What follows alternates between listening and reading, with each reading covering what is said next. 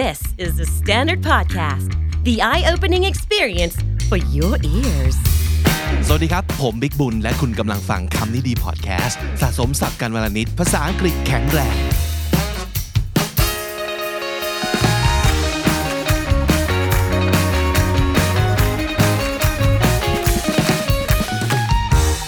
คุณผู้ฟังครับ คุณผู้ชมครับ วันนี้คำนี้ดีจะให้คุณได้เก็บศัพท์ไปอย่างน้อย 100 คำจาก 100 คนนะครับ เรายังคงใช้เทคนิคของการเรียนรู้ศัพท์หรือว่าท่องศัพท์ กันเป็นหมวดหมู่นะครับ แต่ว่าหมวดหมู่วันนี้เนี่ยเราจะเป็นคนทั้งหมดเลย แล้วก็แต่ละหมวดหมู่เนี่ยจะพาคุณไปท่องศัพท์ ตามสถานที่ต่างๆ เพราะฉะนั้นลองนึกภาพตามกันไป แล้วก็เดินทางตามกันไปนะครับ เรียนรู้ศัพท์จาก 100 คนนี้ครับ เริ่มต้นง่าย ๆ เลยภาษาอังกฤษต้องเริ่มต้นที่บ้านนะครับ แข็งแรงกันก่อนเลยตั้งแต่อยู่ที่บ้านเลยนะครับ ในบ้านมีใครบ้างมาดูกันไปทีละคน คนแรกญาติครับ ไม่ว่าจะเป็นญาติประเภทไหน แต่ว่าถ้าเกิดเป็นคำรวมๆที่หมายถึงคนที่มีความสัมพันธ์ทางสายเลือดกับเรา เราจะเรียกคนคนนั้นว่าอะไรครับ verb ที่หมายถึงการเกี่ยวข้องกันก็คือ relate นะครับ ญาติก็เลยเรียกว่า relative relative คือญาตินะครับอาทีนี้เฉพาะเจาะจงประเภทของญาติลงไปอีกหน่อยหนึ่ง ลูกพี่ลูกน้อง คำนี้คืออะไรครับ ลูกพี่ลูกน้องก็คือ cousin cousin c o u s i n cousin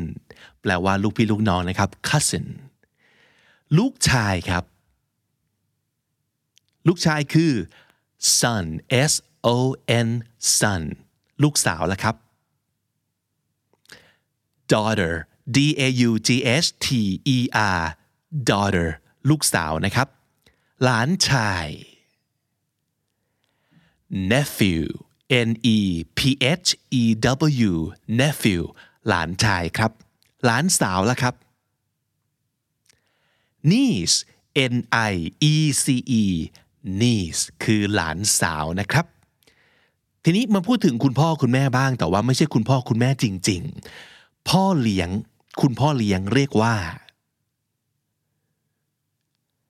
stepfather ก็คือคุณแม่เราไปแต่งงานใหม่นะครับ คนที่เป็นสามีของคุณแม่ก็มาเป็นพ่อเลี้ยงของเรานั่นคือ stepfather และแน่นอนว่าถ้าเกิดเป็นแม่เลี้ยงก็ต้อง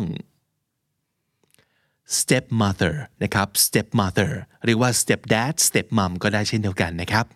ทีนี้คนนี้อาจจะไม่ได้มีความสัมพันธ์ทางสายเลือดกับเรา แต่ว่าอาจจะอยู่ที่บ้านครับ พี่เลี้ยงพี่เลี้ยงเด็กครับ ไม่ว่าจะเป็นการจ้างยาวหรือว่าจ้างเป็นวันๆแล้วแต่ความจำเป็น พี่เลี้ยงเด็กมาช่วยดูแลเด็กเป็นชั่วครั้งชั่วคราว เรียกว่า baby sitter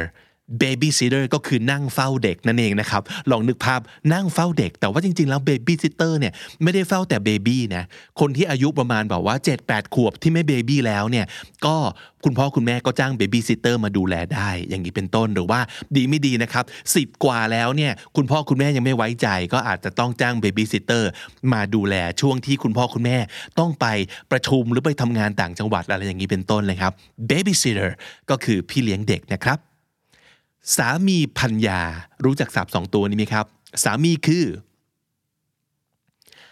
husband husband ส่วนพัญญาก็คือ wife wife แต่ถ้าสมมติเกิดเราไม่อยากระบุว่าเป็นสามีหรือพัญญาบอกแต่ว่า คนที่แต่งงานกับเราคือเป็นคู่สมรส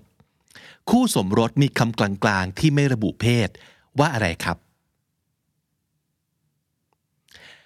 spouse spouse คุณเคยกับคำนี้ไหมครับ S P O U S E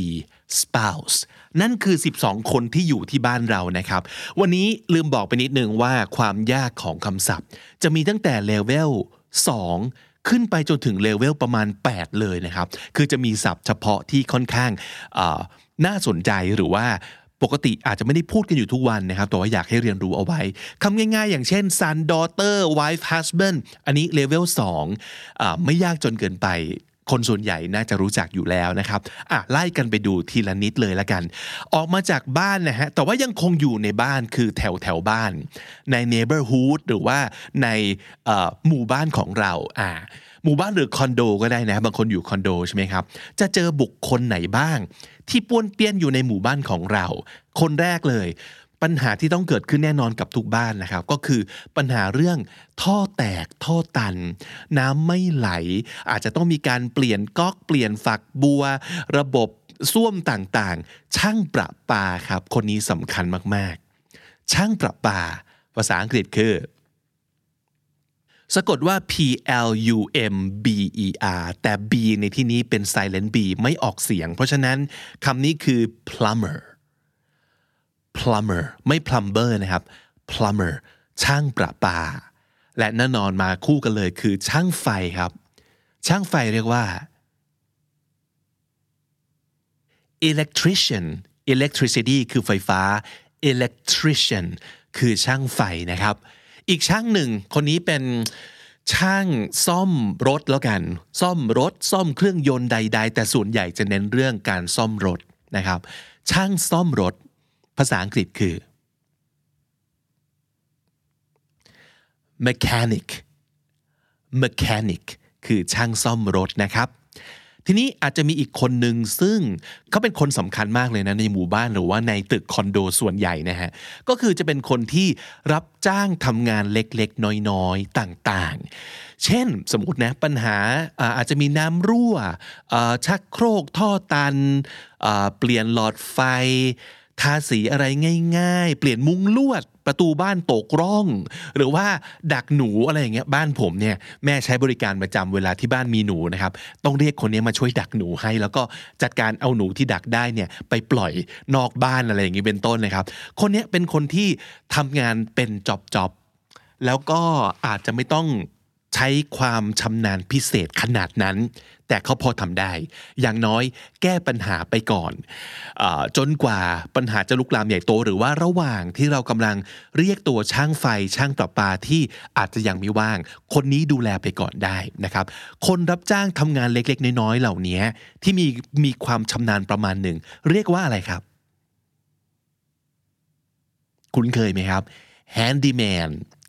แฮนดี้แมนก็คือช่างสารพัด สารพัดช่างนั่นเองนะครับ แต่ว่าอาจจะไม่เก่งสักอย่างหนึ่งแต่ว่าช่วยเราได้ในเวลาที่จำเป็นไปก่อน แล้วก็จ่ายกันเป็นจอบๆประมาณนี้นะครับแฮนดี้แมนครับ อีกคนหนึ่งครับโดยเฉพาะอย่างยิ่งคนที่อยู่ใน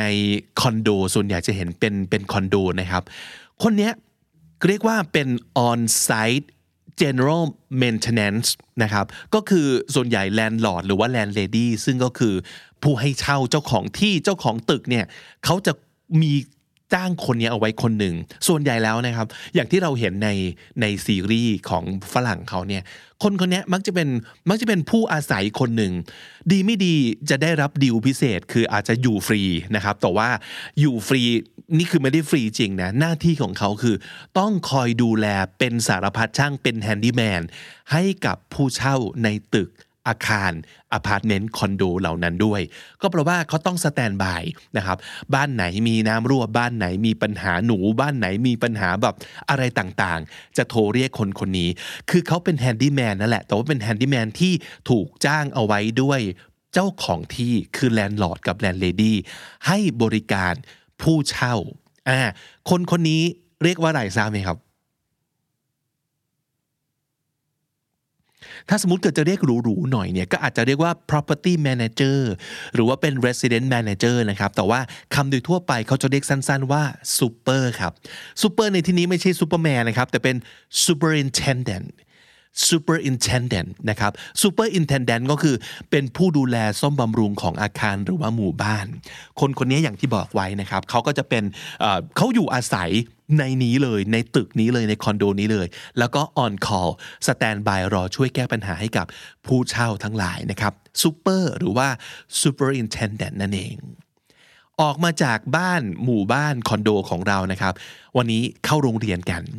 คนที่อยู่ในโรงเรียนมีใครบ้าง เริ่มต้นจากคุณครูก่อนเลยครับสับเลเวล2เลยครับ ไม่ค่อยยากเลยเนาะ teacher teach ก็คือสอน teacher ผู้สอนก็คือคุณครูนั่นเอง มีคุณครูก็ต้องมีนักเรียน นักเรียนเรียกว่า student student มีอีกคำหนึ่งที่แปลว่านักเรียนขึ้นต้นด้วยตัว p รู้จักไหมครับ pupil pupil p u p i l pupil ก็คือนักเรียนนะครับ เพื่อนร่วมชั้นครับ เรียนมาด้วยกันนั่งเรียนอยู่ข้างๆกันร่วมชั้น ไม่ว่าจะสนิทหรือไม่สนิทนะ แต่ขอให้อยู่ในชั้นเดียวกัน อยู่ในระดับชั้นเดียวกันอะเรียกว่า เพื่อนร่วมชั้นหรือเพื่อนร่วมห้องในโรงเรียนในมหาลัย เรียกว่า classmate ส่วนใหญ่จะเป็นโรงเรียนนะครับ classmate เพราะว่าโรงเรียนเนี่ยมันจะมีบอกว่าห้องคุณอยู่ห้อง6ทับหนึ่งอย่างนี้เป็นต้น แต่ว่ามหาลัยส่วนใหญ่เป็นลักษณะเดินเรียนเนาะมันจะไม่ใช่การอาศัยว่าคน 30-40 คนนี้อยู่ด้วยกันยาวไปตลอดทั้งปี เพราะฉะนั้นน่าจะเป็นเพื่อนร่วมห้องในโรงเรียน เรียกว่า classmate นะครับ classmate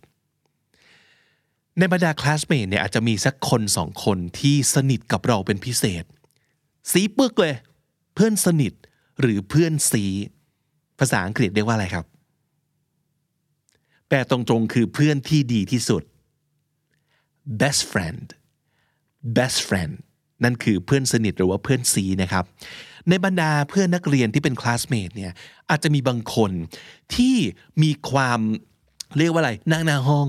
แล้วก็ครูจะรักเป็นพิเศษ เป็นลูกรักของครูอ่าคนคนนี้มีศัพท์เรียกเฉพาะด้วยนะครับ นึกออกไหมครับว่าเรียกว่าอะไร ลูกรักของครูเนี่ยภาษาอังกฤษมันอาจจะฟังดูคล้ายๆ กับแบบดูดูหยาบเหยียดนิดนึงนะคือเป็นสัตว์เลี้ยงของคุณครูนะครับ ในบริบท มันอาจจะเอามาใช้ในลักษณะเหยียดก็ได้ หรือว่าในลักษณะการพูดทั่วไปก็ได้ แต่ว่าส่วนใหญ่เนี่ยจะเอาไว้แซะมากกว่าก็คือเป็น teacher's pet teacher's pet เป็นลูกรักของคุณครูนะครับ ในบรรดาเพื่อนนักเรียนของเราเนี่ยจะมีคนบางคนที่เรามักจะไปให้มันติวให้เวลาจะสอบ หรือว่าไปขอเลคเชอร์มามาอ่าน เพราะว่าคนคนนี้เนี่ยเรียนเก่งมากนะครับ เป็นเด็กเรียน อ่ามันจะมีศัพท์อยู่ชุดหนึ่ง ซึ่งมันจะมีทั้งการการนิยามในลักษณะชื่นชม ว่าเป็นคนเรียนเก่ง เด็กเรียนเก่งนะครับเป็นนักเรียนทีมชาติเลย หรือว่าอาจจะมีการบอกว่าค่อนแคะแซะนิดๆนะว่าเป็นลักษณะของแบบโอ้เด็กเรียนเก่งแว่นตาหนาเตอะประมาณนั้น นึกออกไหมครับว่าศัพท์คำไหนบ้าง ที่เราน่าจะเอาไว้เรียก เพื่อนนักเรียนของเราที่เรียนเก่งสุดๆ หรือว่ารักเรียนสุดๆ ถ้าจะเป็นลักษณะของการแบบแซะนิดหนึ่งนะหลาย ๆ คนเนี่ยอาจจะรู้สึกว่ามันเป็นคำที่ไม่ค่อยโอเคคือ a nerd or a geek นะครับส่วนใหญ่ใช้คาว่า geek กีกเนี่ยมันคือคนที่แบบว่าบ้านหนังสือเป็นมีความ bookish book ก็คือหนังสือนะ bookish ก็คือบอกว่าเอาหน้าจมจดจ่ออยู่กับหนังสือนะครับอยู่กับตำราเรียน imply เล็กน้อยว่าอาจจะเป็นคนที่ไม่ค่อย popular หรือว่าไม่ค่อยแคร์กับการเข้าสังคมเท่าไหร่นะครับ จดจ่อแต่เรื่องเรียนอย่างเดียว คือเป็น geek หรือว่าเป็นเนิร์ดประมาณนั้น แต่จะมีอีกคำหนึ่งนะครับ ซึ่งหมายถึงคนที่เรียนเก่งหรือว่ามีความเชี่ยวชาญในวิชาใดวิชาหนึ่ง เขาเรียกว่า scholar scholar นะครับก็อาจจะหมายถึงเด็กเรียนเก่งได้เหมือนกัน เวลาจะพูดถึงเพื่อนนักเรียนที่เก่งมากๆของเรา ใช้คำนี้อธิบายเขาได้นะครับ ทีนี้ก็จะมีอีกคนหนึ่งในห้องเรียนซึ่ง ไม่รู้แหละว่าเรียนเก่งไม่เก่งอันนี้อันนี้ไม่สนใจแต่ว่าสิ่งที่มันทำประจำเลยเนี่ยคือเรียกเสียงหาครับ ปล่อยมุกเป็นประจำหรือว่าจะสร้างความคลื้นเครงให้กับเพื่อนๆตัวฮาประจำห้อง ตัวโจ๊กประจำห้อง เรียกว่าอะไรครับ ภาษาอังกฤษใช้คาว่าเป็นตัวตลกของห้อง ตัวตลกก็คือ clown C L O W N เพราะฉะนั้นเราก็จะเรียกว่าเป็น a class clown a class clown เป็นตัวหาตัวโจ๊กตัวตลกของห้องนะครับ ส่วนใหญ่จะใช้เป็นคำที่มีความหมาย positive นะ คือชื่นชม เรียกเสียงหาให้กับเพื่อนๆ ประมาณนี้นะครับ อีกคนหนึ่งเนี่ย โออันนี้ต้องอยู่ห่างหลีกหนีให้ไกลๆเลย เพราะว่ามันจะชอบแกล้งเราครับ เป็นใจแอนของโนบิตะเลยทีเดียวนะครับ คนคนนี้ ภาษาไทยก็ใช้ทับศัพท์เยอะมาก เราเอาแวกันนะว่ามีคำนี้เป็นปัญหาใหญ่โตเลยทีเดียวนะครับ เป็นฝันร้ายของสมัยเรียนเราเลย คนคนนี้เรียกว่า เป็น มันใช้เป็นคำนามได้ด้วยคำกริยาได้ด้วยนะครับ ภาษาไทยเราก็พูดกันบ่อยๆว่า อย่ามาบูลลี่กันนั่นคือใช้เป็นคำกริยาบูลลี่ใครสักคนก็คือไปแกล้งใครสักคนหนึ่งและคนที่แกล้งก็เรียกได้ด้วยว่าเป็น a bully a bully เป็นคำนามได้ด้วยนะครับ ออกจากห้องนะครับออกจากห้องเรียนในโรงเรียนในมหาลัยก็น่าจะมีห้องสมุดถูกไหมครับ ห้องสมุดเนี่ยเรียกว่า a library a library ใช่ไหมครับ แล้วบรรณารักษ์ที่ทำหน้าที่ในห้องสมุด เรียกว่าอะไรครับ มันคือคำเดียวกันเลยกับกับห้องสมุดภาษาอังกฤษนะครับทำห้องสมุดให้เป็นคน เปลี่ยนรีเป็นอะไรดีครับ เรียนครับจากรีเป็นเรียนก็คือ librarian แตกต่างนิดนึงคือถ้าเกิดเป็นห้องสมุด library stress พยางค์แรก แต่ถ้าเกิดเป็นคนเป็นบรรณารักษ์นะครับ อ่านว่า librarian librarian stress ตัวที่สองนะครับ คนสุดท้ายและในโรงเรียนหรือในมหาลัย มีหน้าที่ดูแลความสะอาดให้กับเรานะครับ พี่ผ่านโรงผ่านโรงเรียกว่า janitor janitor J A N I T O R janitor คือผ่านโรงนะครับ จากโรงเรียนเข้าสู่รั้วมหาวิทยาลัยกันดีกว่า มาดูซิว่าจะมีใครในมหาลัยบ้าง เริ่มต้นจากน้องปีหนึ่งก่อนเลยครับ เข้ามาปีแรกเป็นน้องปีหนึ่งเรียกว่า ภาษาไทยมักจะเรียกว่า freshie freshie นะครับ ภาษาอังกฤษจริง ๆ แล้วเขาจะเรียกว่า a freshman freshman คือ freshman นะครับ freshman ก็คือน้องปีหนึ่งทุกคนเลยเรียกรวมๆ ไม่ว่าจะเป็นผู้ชายหรือผู้หญิงนะครับ พี่ปีสองนะครับ เรียกว่า a sophomore sophomore นะครับ S O P H O M O R E อ่านว่า sophomore แทบไม่ออกเสียงตัว f o เลยนะครับ sophomore sophomore คือพี่ปี2ครับ ปี3กับปี4เรียกว่าอะไรครับ เอาพี่ปี3ก่อน ปี3เรียกว่า junior ครับ junior และปี4เรียกว่าคำเดียวกันกับผู้สูงอายุเลยนะครับ ก็คือ senior seniority อาจต้องมี seniority การเคารพระบบผู้อาวุโสประมาณนี้ senior ก็คือพี่ปี 4 นะครับ นักศึกษาชั้นปีที่ 4 ปีสุดท้ายของมหาวิทยาลัยครับ มีนักเรียนแล้วก็ต้องมีคุณครูบ้างมาดูคณาจารย์ ใหญ่สุดของคณาจารย์ หรือว่าคณะอาจารย์เนี่ยคือใคร คณะบดีครับ ภาษาอังกฤษเรียกว่าดีนครับ D E A N เป็นดีนของคณะอะไรก็คือเป็นคณะบดีของคณะอะไรนั่นเอง D E A N Dean คือคณะบดี อาจารย์ในมหาวิทยาลัยไม่ได้เรียกว่า teacher นะครับ ถ้าสมมติเกิด teacher ส่วนใหญ่แล้วนะครับ ก็จะเป็นการศึกษาระดับประถมมัธยมประมาณนี้ก็ยังเรียกว่า teacher ได้ แต่ถ้าสมมติเกิดเป็นอาจารย์มหาวิทยาลัย มักจะต้องจบปริญญาโทหรือปริญญาเอกก่อนนะครับ จึงจะถูกจ้างบรรจุเป็นอาจารย์มหาวิทยาลัย ซึ่งเราจะเรียกอาจารย์มหาวิทยาลัยว่า professor professor ถ้าเกิด อ่านแฮร์รี่พอตเตอร์อะไรมา ก็จะรู้จักว่ามี professor นู่นนี่นั่นแมกกอนกอล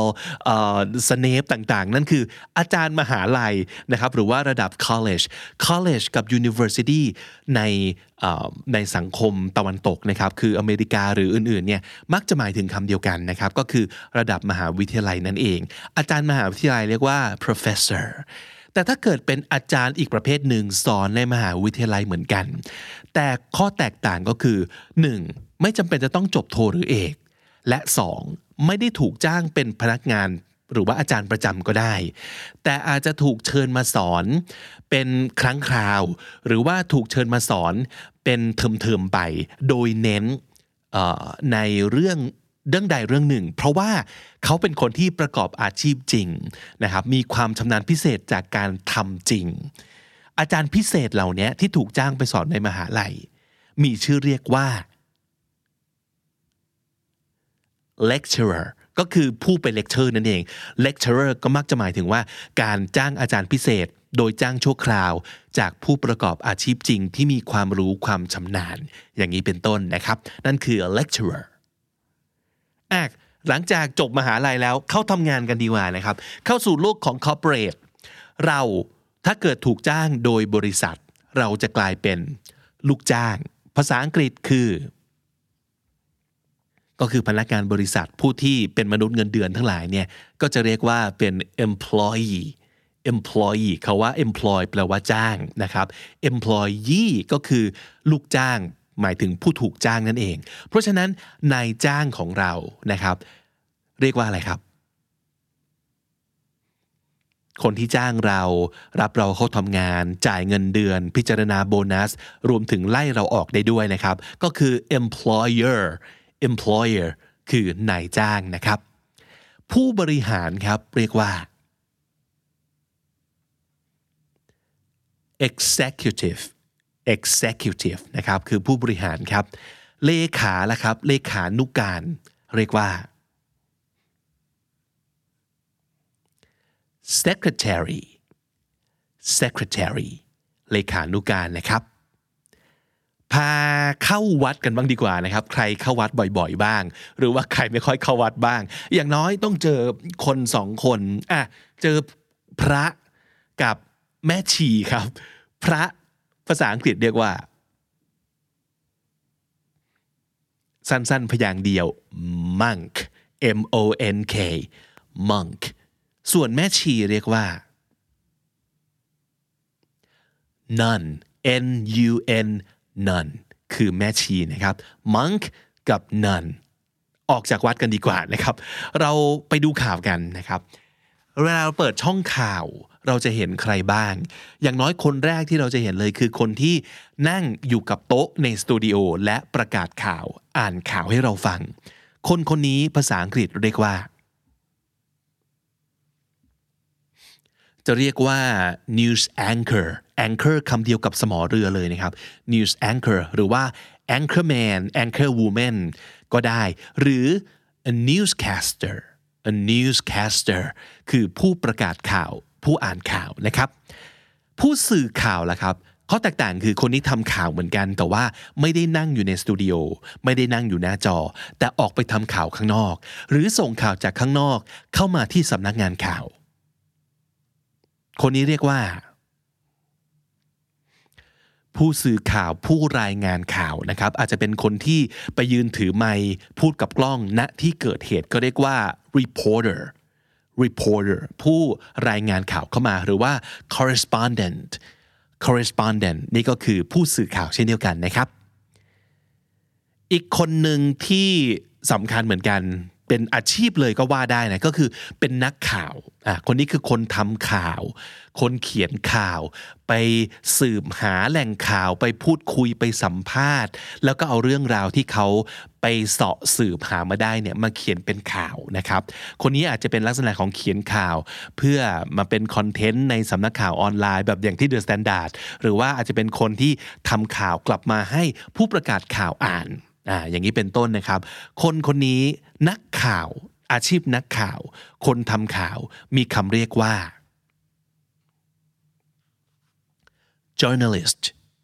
journalist คือนักข่าวนะครับ พาเข้าสถานทูตบ้างครับ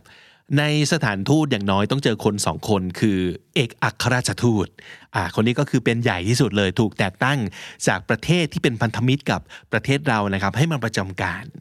เป็นตัวแทนของประเทศนั้นๆ ในอีกประเทศหนึ่งนะครับ ท่านเอกอัครราชทูต มีชื่อตำแหน่งภาษาอังกฤษว่า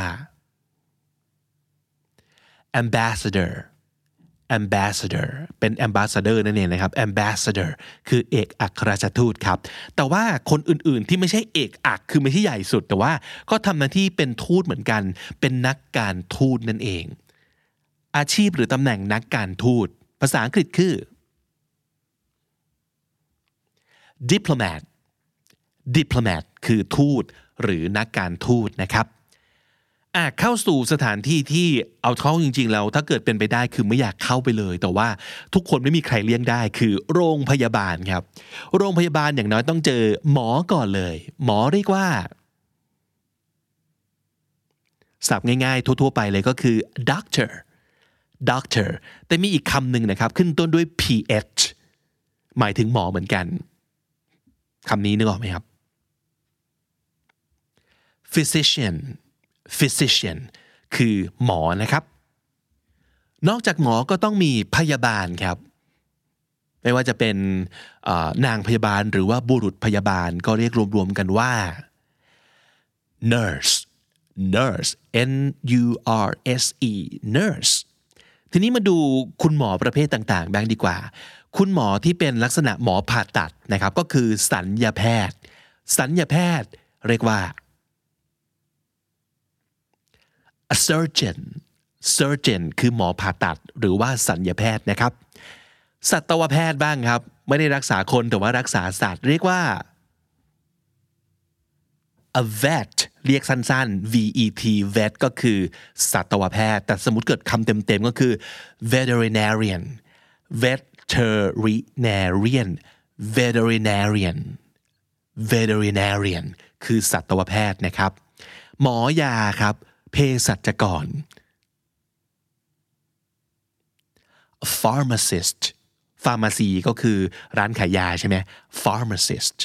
pharmacist คือเภสัชกรนะครับ หมอรักษาฟันครับ ทันตแพทย์เรียกว่า dentist dentist คือทันตแพทย์นะครับ ต่อไปครับ จักษุแพทย์ก็คือหมอตา คนนี้คือคนที่เชี่ยวชาญและตรวจโรคและรักษาโรคตานะครับ โรคตา หมอรักษาโรคตาเรียกว่า อันนี้เป็นคำศัพท์ที่ผมว่าเลเวล7เลเวล8เลยนะครับ ค่อนข้างยาก สะกดยากออกเสียงยาก ophthalmologist ถ้าสมมติเกิดอยู่ที่ YouTube จะเห็นรูปคำด้วยนะครับ oph o p h oph thal t h a l mologist ophthalmologist ophthalmologist คือจักษุแพทย์นะครับ รักษาโรคตา แต่ทีนี้มีหมอตาอีกอีกท่านหนึ่งนะครับ ซึ่งไม่ได้รักษาโรคตา แต่เป็นหมอสายตา หมอสายตาครับ ก็คือสายตาสั้นสายตายาว ระบบการมองเห็นของมนุษย์ทั้งหลาย นี่เป็นหมอเนี่ยนะครับ แล้วก็เป็นหลักสูตรปริญญาตรี 6 ปี เป็นหมอ หรืออาจจะมีคำเก๋ๆอีกคำหนึ่งนะครับ คือนักทัศนมาตรคำนี้เท่มากนะครับ ทัศนมาตรทัศนะก็คือเกี่ยวกับเรื่องการมองเห็น มาตรก็คือการวัดนะครับ คนนี้เป็นหมอสายตา มีชื่อเรียกภาษาอังกฤษว่าอะไรทราบไหมครับ เลเวล7เลเวล8เช่นเดียวกันนะครับ หมอคนนี้เรียกว่า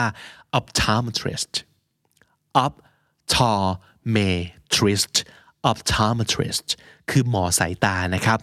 ทีนี้ใกล้เคียงกับหมอสายตาคนนี้เนี่ยอาจจะอาจจะอยู่ในโรงพยาบาลหรืออยู่ตามร้านแว่น เพราะว่าเขาเป็นผู้เชี่ยวชาญด้าน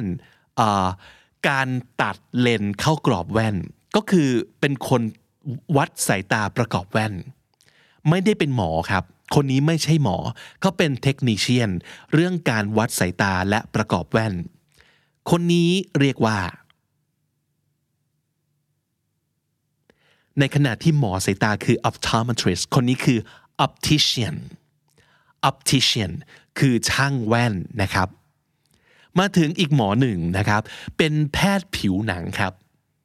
รักษาสิว ริ้วรอย โรคผิวหนังต่างๆ ทั้งหลายใด ๆ คนนี้คือ dermatologist dermatologist คือแพทย์ผิวหนังนะครับ อีกคนหนึ่งเป็นหมอยาเหมือนกันแต่ว่าไม่ใช่หมอยาแบบ pharmacist นะครับ แต่ว่าเป็นหมอยาสลบ หมอรมยา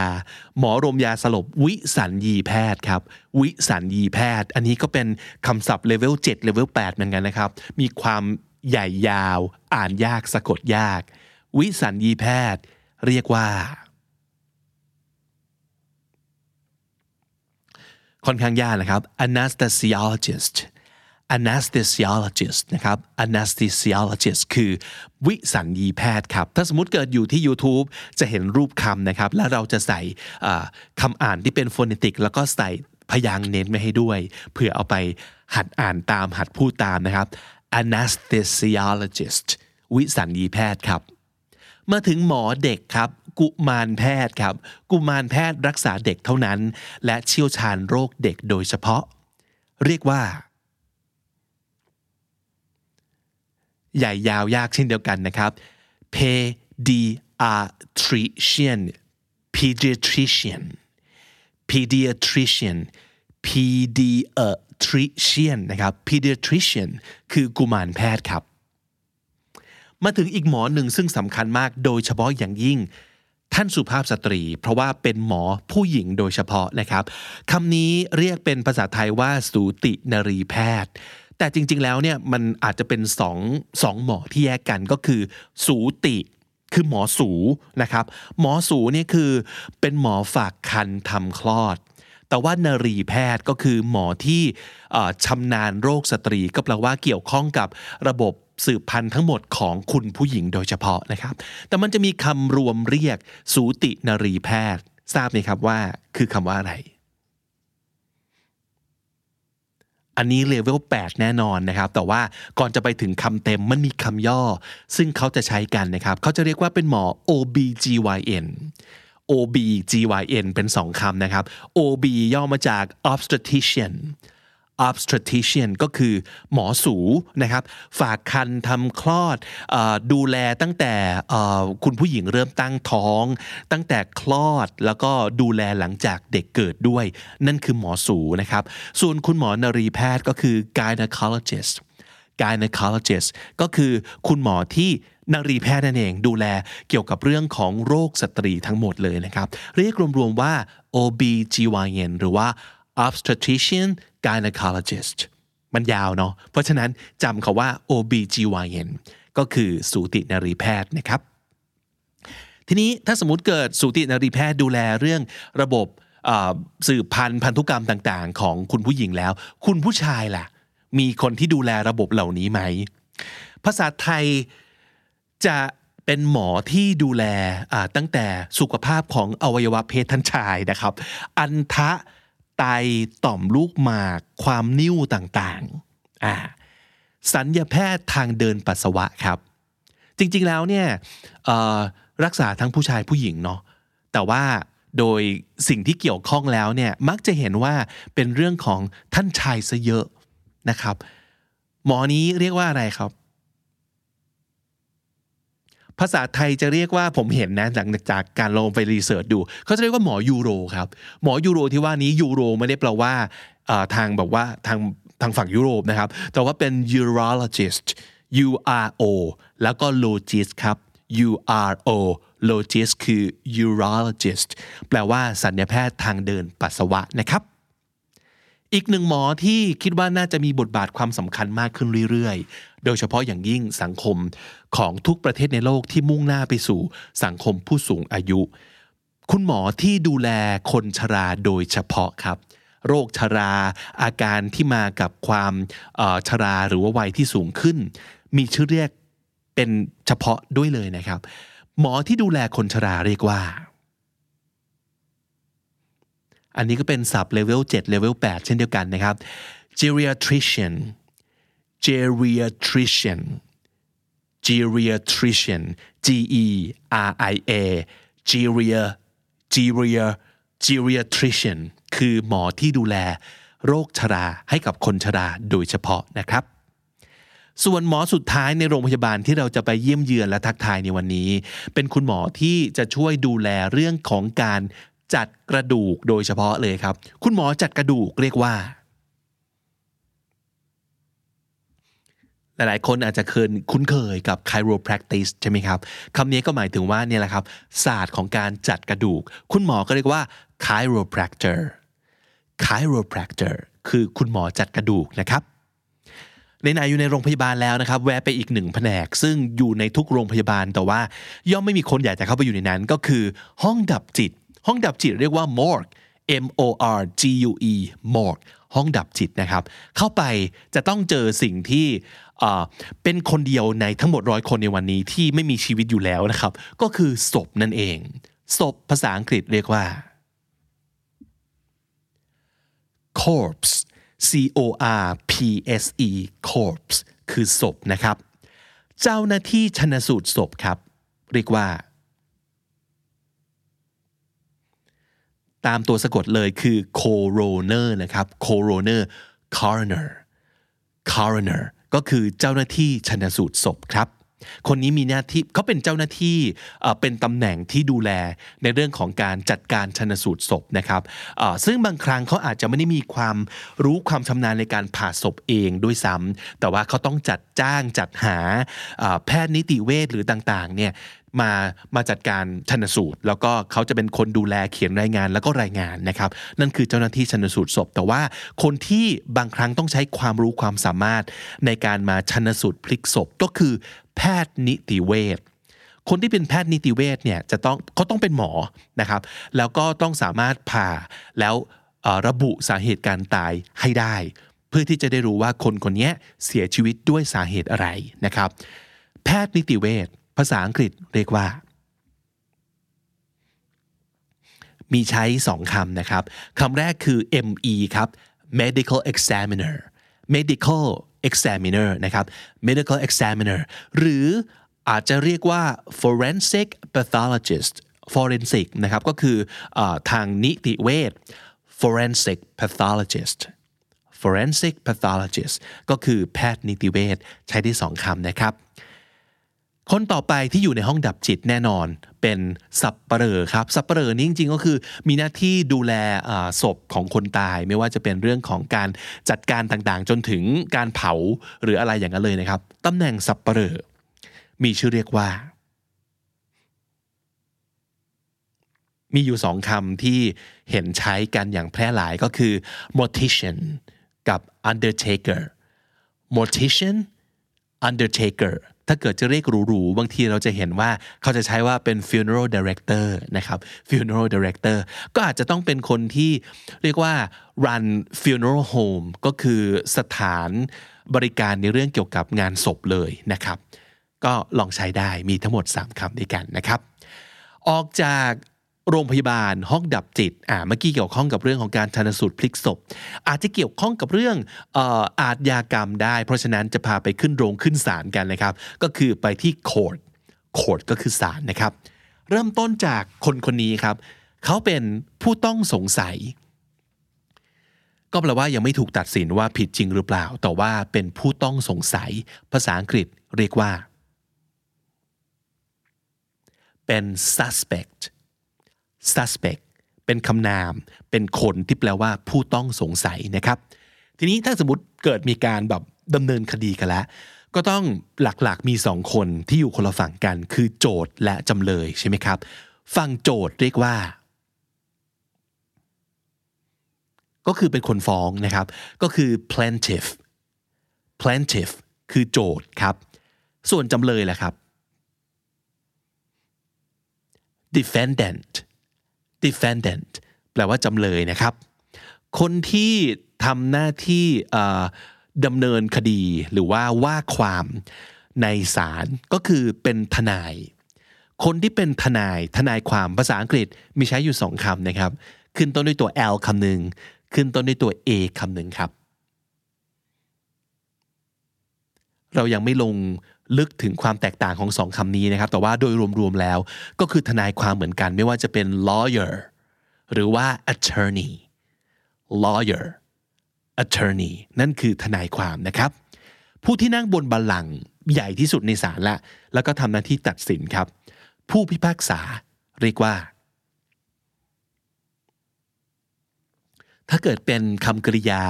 ก็แปลว่าตัดสินนั่นเองนะครับ ถ้าเกิดใช้เป็นคำนามคำเดียวกันเลยก็คือ ผู้พิพากษาหรือว่าผู้ตัดสินก็คือ judge judge อ่าอีกคนหนึ่งที่อยู่ในศาลนะครับ คนนี้เรียกว่าเป็น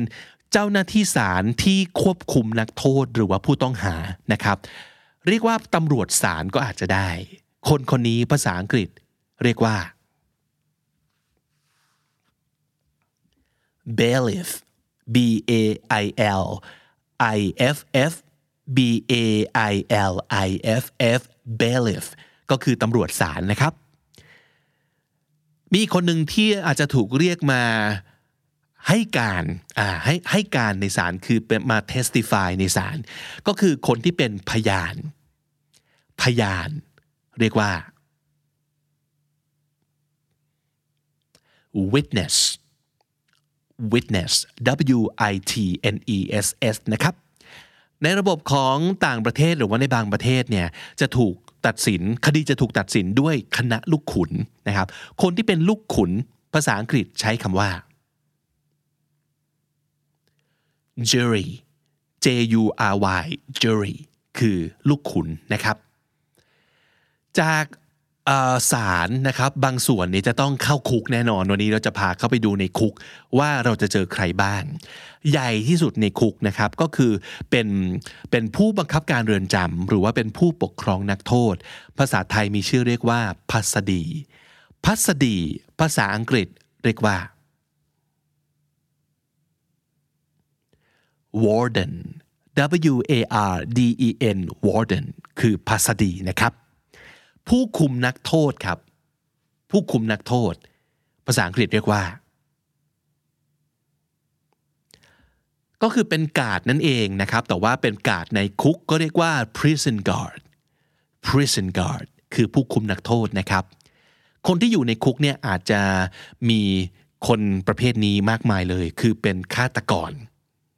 เป็นฆาตกร มีโทษฆ่าคนตายก็เลยมาติดคุก คนเหล่านี้เรียกว่า murderer murderer murderer murder เป็น verb แปลว่า ฆ่าทำการฆาตกรรมใครใช่ไหมครับ murderer ก็คือฆาตกร murderer ฆาตกรต่อเนื่องแหละครับ แปลว่าอะไรแปลว่าไม่ได้ฆ่าแค่คนเดียว แต่ว่าฆ่าแล้วก็ฆ่าอีก และส่วนใหญ่เนี่ยจะมีแพทเทิร์นของเหยื่อคล้ายๆกัน หรือว่ามีแรงจูงใจในทางเดียวกันอ่าฆ่าเป็นซีรีส์ภาษาอังกฤษฆาตกรต่อเนื่องก็เลยเรียกว่า serial killer เขาฆ่าเป็นซีรีส์ถูกไหม serial ก็คือเป็น adjective ของซีรีส์ serial killer ฆาตกรต่อเนื่องนะครับ หรือว่าอาจจะมีคนที่ฆ่าโดยไม่ได้ไม่ได้อยากจะฆ่าเองแต่ว่าถูกจ้างให้ฆ่า ก็คือเป็นนักฆ่ารับจ้าง หรือเป็นมือปืน คนคนนี้ภาษาอังกฤษเรียกว่า มีสองคำครับ ถ้าเกิดเรียกว่าเป็นฮิตแมนอ่าก็คือถูกจ้างวานให้ไปฆ่าใคร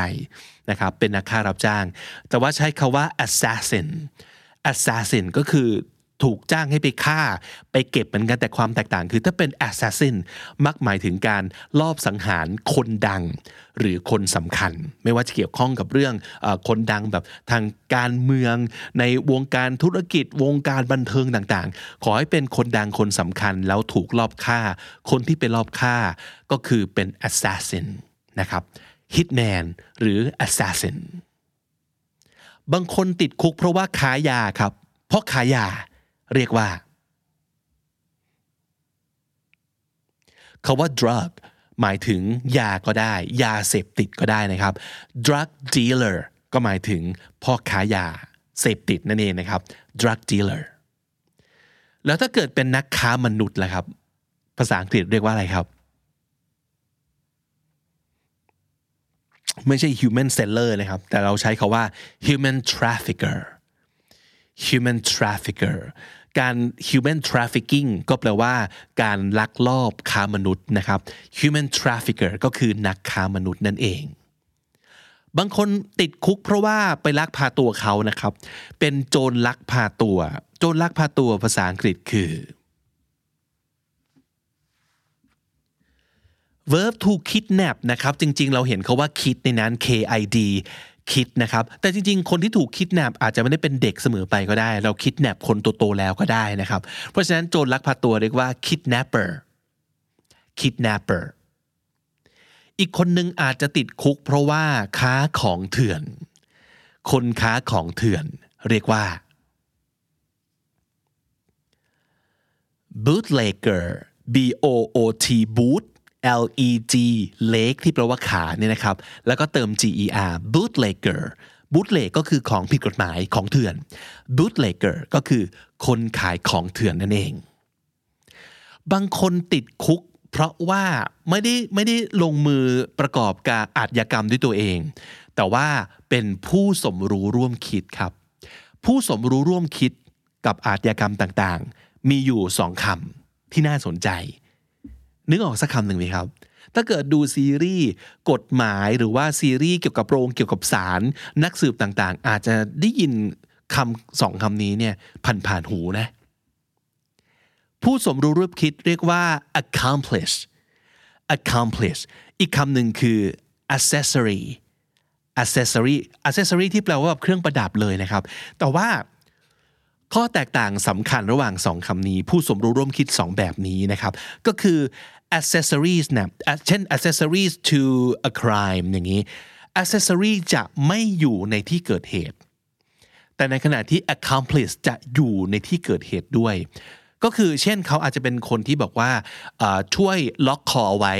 แล้วคนที่เป็น murderer เอามีดเสียบพุง อย่างนี้เป็นต้น คือเขาสมรู้ร่วมคิดหรือว่าวางแผนมาด้วยกัน และอยู่ในที่เกิดเหตุร่วมกันนั่นคือ accomplice แต่ว่าคนที่เป็น accessory ไม่ได้อยู่ในที่เกิดเหตุ เขาอาจจะเป็นคนที่ช่วยปกปิดหลักฐาน หรือว่าเป็นคนให้อลิบายปลอมกับคนที่เป็นฆาตกร เช่น ในวันนั้นฆาตกรอยู่กับคุณหรือเปล่า อยู่อยู่ เพราะฉะนั้นถ้าฉันเขาอยู่กับฉัน เขาไม่สามารถจะไปฆ่าใครได้ อันนี้เรียกว่าเป็น accessory to a crime ก็คือเหมือนกับเป็นผู้สมรู้ร่วมคิด โดยเจตนาหรือ อาจจะอาจจะดูเหมือนไม่ได้เจตนาก็ตามทีนะอาจจะอยากช่วยเฉยๆ แต่ว่าต่อให้เขาไม่ได้ลงมือถือว่าร่วมมือกับฆาตกรในการประกอบคดีนี้ขึ้นมา เพราะฉะนั้นเขาเป็น accessory to a crime นะครับใช้สองคำ accomplish กับ accessory สุดท้าย คนที่อยู่ในคุก แล้วน่าสงสารที่สุด คือคนที่เป็นอะไรครับ ใช่เขาไม่ได้เขาไม่ได้ผิดแต่เขาเป็นแพะ คนที่ติดคุก เพราะเป็นแพะก็เยอะทีเดียวนะครับ แพะที่ติดคุกเนี่ย เราเรียกว่าอะไรครับ เราใช้คาว่า scapegoat scapegoat goat ก็คือแพะนั่นแหละ scapegoat ก็คือแพะรับบาป หรือว่าแพะที่ถูกใส่ร้ายป้ายสี แล้วก็มารับโทษแทนนั่นเอง ซึ่งอาจจะถูกใส่ร้ายป้ายสีโดยไม่ได้ยินยอมหรือว่าเป็นแพะ โดยโดยโดยตั้งใจจะเป็นแพ้ก็ได้นะ ก็เพราะว่าอาจจะแบบถูกสัญญาเอาไว้ว่าโอเค ไปติดคุกแทนสัก 3 ปี 5 ปีออกมาเดี๋ยวมีตังค์ให้ ระหว่างที่ติดคุกเดี๋ยวจะช่วยดูแลครอบครัวให้ ไปติดคุกแทนเจ้านาย อย่างนี้เป็นต้นก็คือเป็นแพะประเภทหนึ่ง scapegoat ก็คือแพะนะครับ ไปขึ้นเครื่องบินกันครับ คนที่อยู่บนเครื่องบินจะเจอใครบ้างอย่างน้อย ต้องเจอคนที่เหมือนเราก่อน คือเป็นผู้โดยสาร ผู้โดยสารภาษาอังกฤษคือ passenger passenger ผู้โดยสารนะครับ นักบินเรียกว่า pilot pilot p i l o t pilot คือนักบิน พนักงานต้อนรับบนเครื่องบินเรียกรวมๆกันนะครับว่า flight attendant flight attendant พนักงานต้อนรับบนเครื่องบินนะครับ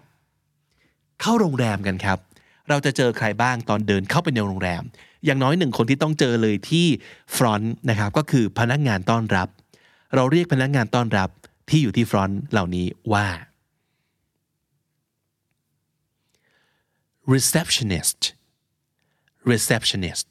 อีกคนหนึ่งที่ค่อนข้างสำคัญโดยเฉพาะอย่างยิ่งนะครับ โรงแรมหรู 5 ดาวต่างๆ เนี่ย เราไม่ต้องไปจอดรถเอง เพราะว่าจะมีพนักงานบริการจอดรถให้กับเรา นะครับ พนักงานบริการจอดรถที่เราขับไปเทียบตรงหน้าล็อบบี้ปั๊บ เดินลงยื่นกุญแจให้เขา แล้วเขาจะไปจอดรถให้เรา คนคนนี้เรียกว่า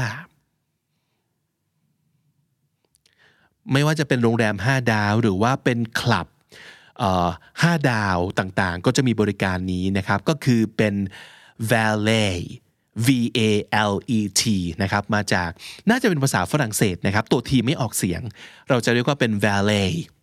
valet เน้นพยางค์ที่สองนะครับ ระบุลงไปเลยก็คือเป็น parking valet คนที่เป็นพนักงานบริการจอดรถให้นั่นเอง เข้าร้านอาหารกันดีกว่าครับ restaurant เราเจอใครที่ทำงานในนั้นบ้าง คนที่เป็นพ่อครัวแม่ครัวครับ ภาษาไทยใช้ทับศัพท์ แล้วก็เป็นชื่อที่อยู่ในรายการแข่งขันทำอาหารต่าง ๆ มากมาย น่าจะคุ้นเคยกันแล้วนะครับ นั่นคือคำว่า chef chef c h e f หรือว่าเรียกว่าเป็น cook ก็ได้ก็หมายถึงพ่อครัวแม่ครัวนะครับ ผู้ช่วยพ่อครัวแม่ครัว หรือผู้ช่วยเชฟ หรือรองเชฟ เรียกว่าอะไรครับ คำคำนี้เป็นคำจากภาษาฝรั่งเศส แปลว่า under นะครับ ก็คือ sous s o u s s ท้ายไม่ออกเสียง sous ก็แปลว่า under อยู่ใต้ อยู่ใต้เชฟ sous chef ก็คือเป็นรองเชฟ หรือว่าเป็นผู้ช่วยเชฟนั่นเองเชฟประเภทหนึ่งนะครับที่มีโอกาสแสดงฝีมือมาก ๆเลย โดยเฉพาะอย่างยิ่งหลังจากอาหารมื้อหลักผ่านไปแล้ว เราก็ต้องกินอะไรครับ ของหวานนั่นเอง บางร้านอาหารเนี่ยต้องจ้างเชฟขนมหวานเอาไว้โดยเฉพาะเลยนะครับเชฟขนมหวานเรียกว่า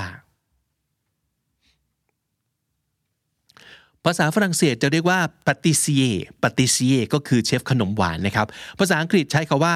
pastry chef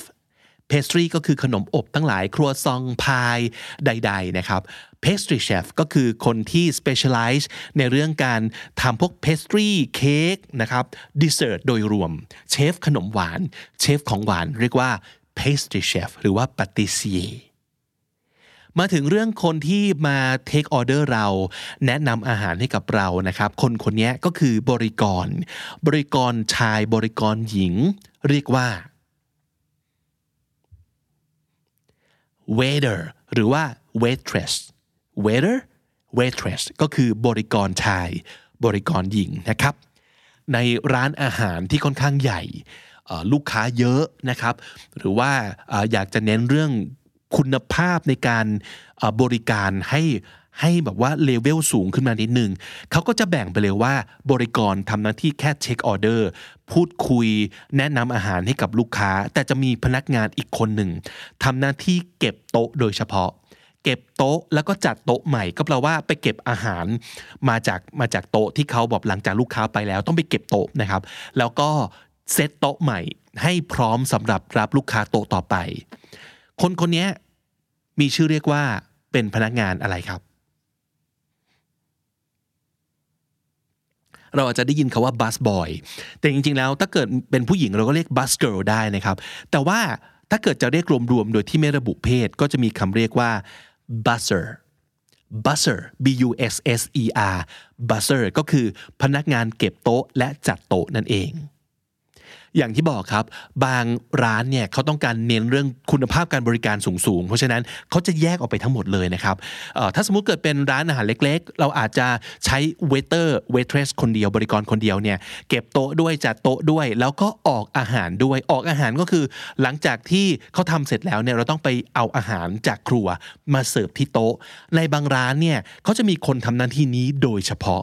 เป็นพนักงานออกอาหารครับ ตำแหน่งนี้ภาษาอังกฤษเรียกว่าอะไรรู้ไหมครับ ถ้าเกิดพูดแบบแปลตรงๆก็คือ วิ่งอาหาร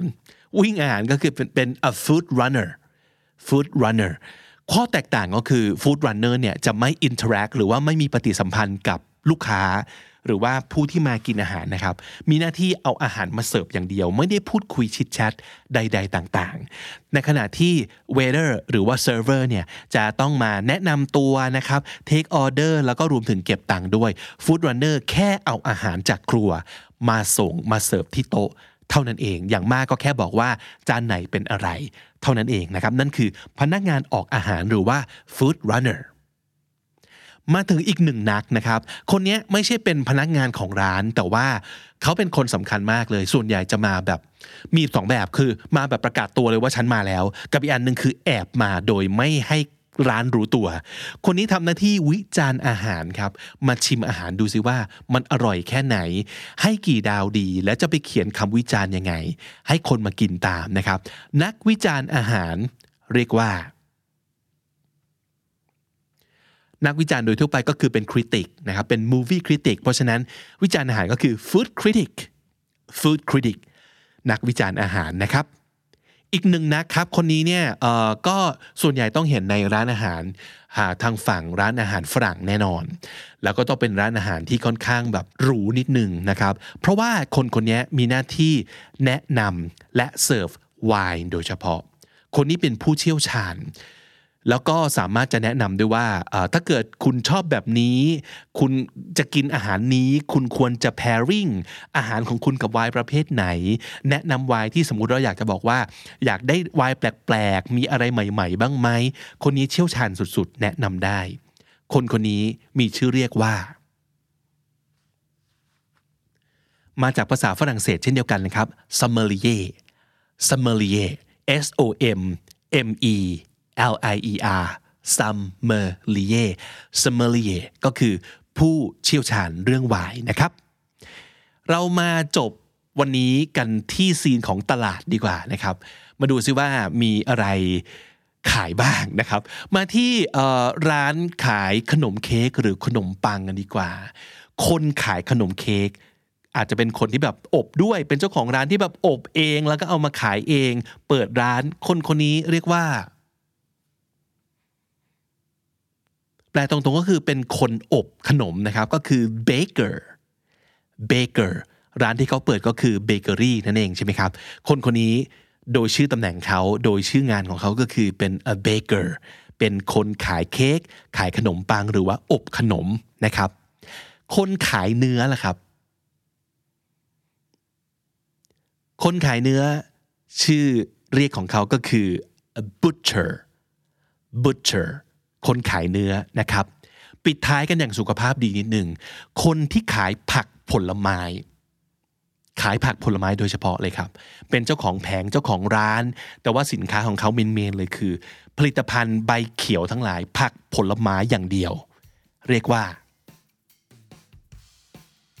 คนคนนี้เรียกว่า a green grocer green grocer นะครับ green ก็คือความเขียวนั่นเอง จริงจำง่ายเลยนะ แล้วก็ grocer แบบ grocery อย่างเงี้ย green grocer ก็คือคนขายผักผลไม้ครับ นั่นคือ 100 คนที่เราได้รู้จักกันในวันนี้ แล้วก็แบ่งเป็นสถานที่สามารถท่องเป็นกลุ่มๆ หรือว่าหมวดหมวดได้นะครับ ใครที่มีความรู้ความชำนาญหรือว่าทั้งร้อยคนเนี่ยอาจจะเป็นคุณอยู่ในร้อยคนนี้ด้วย และอยากจะเล่ารายละเอียดที่น่าสนใจ เกี่ยวกับเรื่องงานของคุณนะครับว่า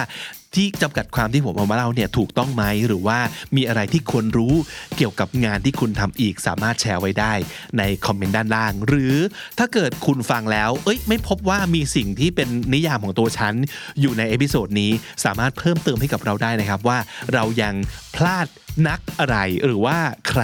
ไปในบริบทต่างๆ ไม่ว่าคุณอาจจะอยู่ในโรงพยาบาล แล้วเอ้ยไม่มีฉันนี่นาเมื่อกี้นี้ คุณอาจจะอยู่ในโรงเรียนเฮ้ยไม่มีฉันนะ หรือว่าคุณอาจจะอยู่ในตลาดแล้วเอ้ยไม่มีฉันนี่นาและอยากจะบอกว่างานของคุณคืออะไรสามารถแชร์ไว้ได้ เช่นเดียวกันนะครับและถ้าติดตามฟังคำดีๆพอดแคสต์มาตั้งแต่ episode แรกมาถึงวันนี้ คุณจะได้สะสมศัพท์ไปแล้วทั้งหมด รวม 7,600 กับอีก 9 คำและสำนวนครับ และนั่นก็คือคำนี้ดีประจำวันนี้นะครับ ฝากติดตามรายการของเราได้ทาง Spotify Apple Podcast หรือทุกที่ที่คุณฟัง podcast ครับสำหรับคนที่เจอคลิปของเราบน YouTube นะครับเข้ามาร่วมพูดคุยกันได้ในช่องคอมเมนต์ด้านล่าง หรือว่ากดไลค์ได้ถ้าเกิดคุณชอบ episode นี้ถ้านึกออกว่าใครน่าจะได้ฟัง episode นี้อีกฝากแชร์ไปด้วยละกันนะครับและถ้าเกิดชอบคอนเทนต์แบบนี้อยากได้คอนเทนต์แบบนี้อีกเรื่อยๆ กด subscribe ช่อง KND Studio ของเราเอาไว้ด้วยละกันนะครับผมบิ๊กบุญวันนี้ต้องไปก่อนละครับอย่าลืมเข้ามาสะสมศัพท์กันทุกวันวันละนิดภาษาอังกฤษจะได้ ได้แข็งแรง สวัสดีครับ The Standard Podcast, eye opening for your ears.